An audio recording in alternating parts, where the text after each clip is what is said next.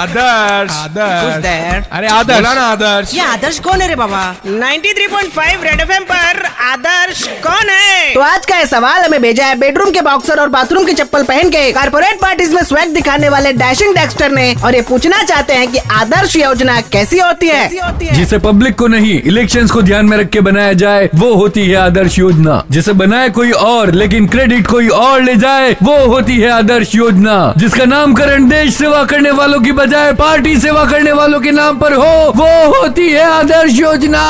यार टीटू इतनी सीरियस बातें मत किया कर चल तेरा मूड लाइट कर देता हूँ तूने सुना फनी लेमोन के ऊपर भी बायोपिक बन रही है क्या बात कर रहा है उसकी बायोपिक तो मैं बचपन से देख रहा हूँ तू जो देखता था ना उसे बायोपिक नहीं कुछ और कहते हैं